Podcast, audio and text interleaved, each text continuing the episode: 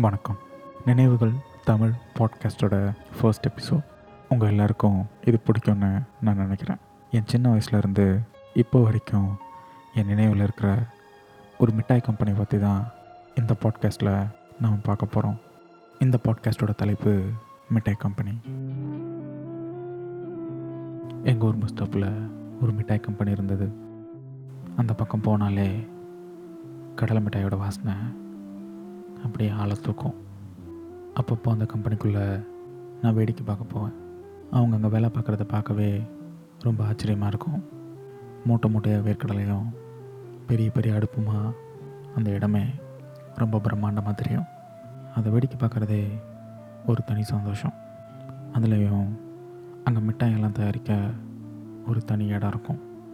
அதுக்குள்ளே போகணுன்னா ஒரு ஸ்பெஷல் பெர்மிஷன் வேணும். அந்த கம்பெனியோட ஓனர் என்னை அதுக்குள்ளே கூட்டிகிட்டு போவார். அங்கே தான் அந்த மேஜிக் நடக்கும். பெரிய பெரிய உருளையிலேருந்து ஆரஞ்சு மிட்டாயும் ஹார்லெக்ஸ் மிட்டாயும் வந்து கூட்டிகிட்டு இருக்கும் அந்த ஹால் ஃபுல்லாகவும் அந்த மிட்டாயோட வாசனை நிறைஞ்சிருக்கும். சுட சுட மிட்டாய் சாப்பிட்ட அந்த ஞாபகமும் அதோட டேஸ்ட்டும் இன்னும் எனக்கு அப்படியே ஞாபகம் இருக்குது இதை பேசும்போது கூட அந்த ஹார்லிக்ஸ் மிட்டாயோட டேஸ்ட்டு எனக்கு தெரியுது. அப்போது எனக்கு அது சார்லி அந்த சாக்லேட் ஃபேக்ட்ரி படத்தில் வர அந்த இடம் மாதிரி தான் இருந்தது. அந்த மிட்டாய் கம்பெனிலேருந்து கிளம்பும்போது அங்கேருந்து அண்ணாச்சி என்னை கூப்பிட்டு ஒரு நியூஸ் பேப்பர் கவர் ஃபுல்லாக அந்த வேர்க்கடல் மிட்டாய் கொடுப்பார்.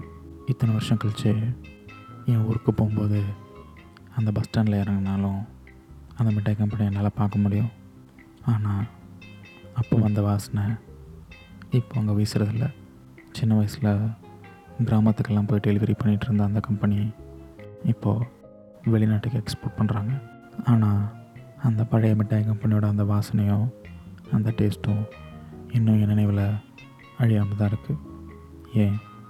என் கடைசி நாள் வரைக்கும் அது அழியாது.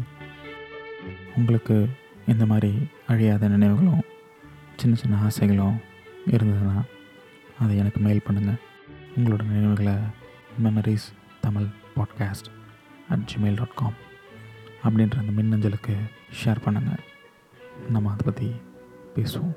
நான் உங்கள் சக்தி. நினைவு